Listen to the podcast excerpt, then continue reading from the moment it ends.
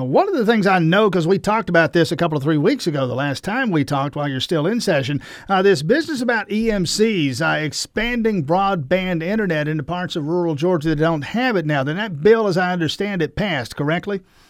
Yes, sir. Said the, uh, I was glad to work with my colleague, Senator Steve Gooch from Dahlonega, Georgia. Said the, uh, he's done a great job of working that through the, the process, and, and I think it'll do one of those things, just another tool in the tool bag to get – broadband access to more Georgia citizens and the uh, try to try to help get technology to where it's not. Yeah, what's the upside of that? I mean, what do we, why do we want this? We're sitting here in Athens, people in Atlanta, the bigger cities in Georgia, they kind of take internet for granted. Uh, I know being from down there in South Georgia, rural Georgia, and you up there in Madison County and that part of the state, and some of your constituents farther north, uh, they don't take it for granted because some of those folks are really struggling with a lack of high speed internet. I have a lot of friends and a lot of neighbors all over the state that that are looking at speeds of of, of you you might as well just be on dial up said because it's just not working for them.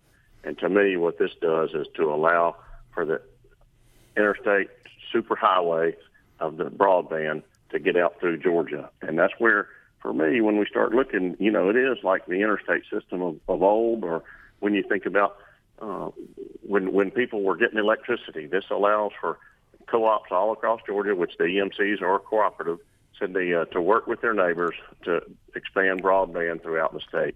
And it, it's very important that we be able to do that because that is where we've seen so much of our business development go. And and without it, you're not going to see businesses grow throughout the state.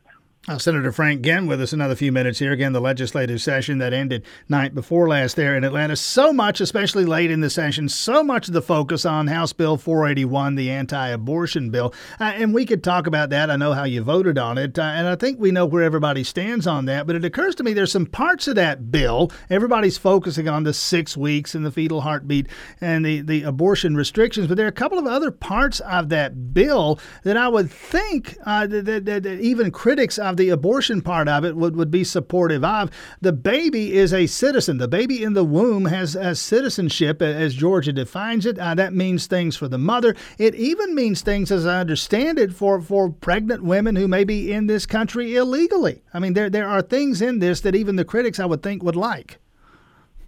Well, and, and what this does is, is set up a, a uh, constitutional case, and that's really where you this will end up is in the Supreme Court to protect the life of the unborn. And when you look, you know, it was really troubling for me that day. Said the uh, that we voted on that bill. I had a lot of folks pro and con stop with me there at the Capitol. And one of the things that for me, you know, Tim, this this hits to the heart and soul of every person on the planet. Said the uh, when we look, the there was a, a young lady there that was due to deliver on May the 1st. So she, she's a few weeks out said the, uh, from delivery. But I told her, I said, ma'am, when I started down here at the state capitol as a state legislator, said the, uh, uh, if you were going to deliver at noon that day, unfortunately, you could walk in at 11:30 and say, "I'd like to have an abortion, please," and there's nothing in the law that prohibited that. We passed the fetal pain bill back uh, about six or seven years ago.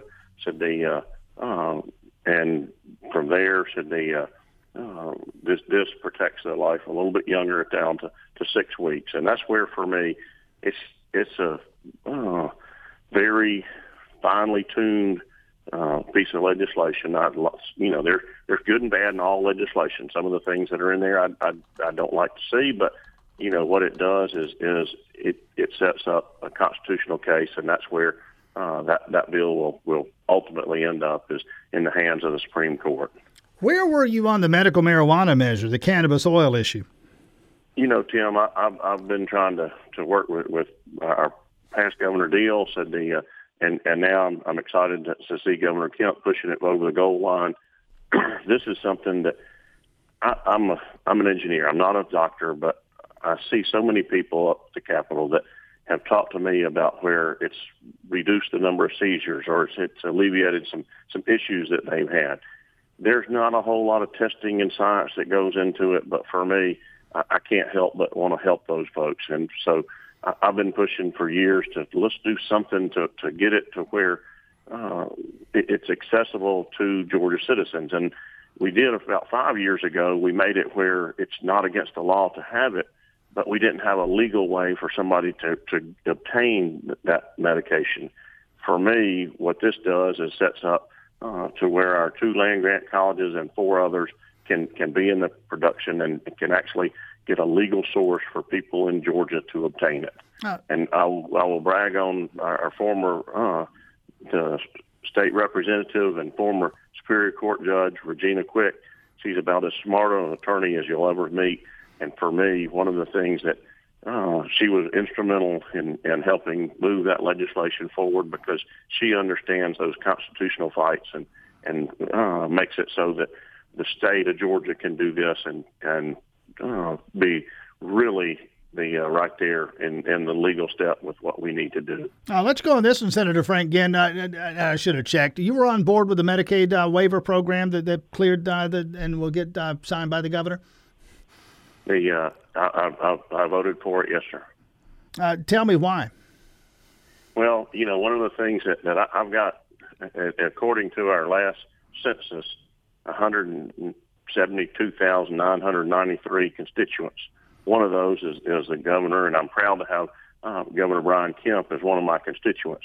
And one of the things that for me, the uh, uh, any way that he can improve access and, and uh, the whole health care issue is important. And so that's where, to me, I think he's got some ideas on, on ways to make that work. And I said, hey, he's got the power and the ability, and we want to give him the, the uh, satisfaction of, of bringing better health care to more Georgia citizens. Senator Frank Ginn, another legislative session in the books. Thanks for your time this morning. Great to be with you, Tim.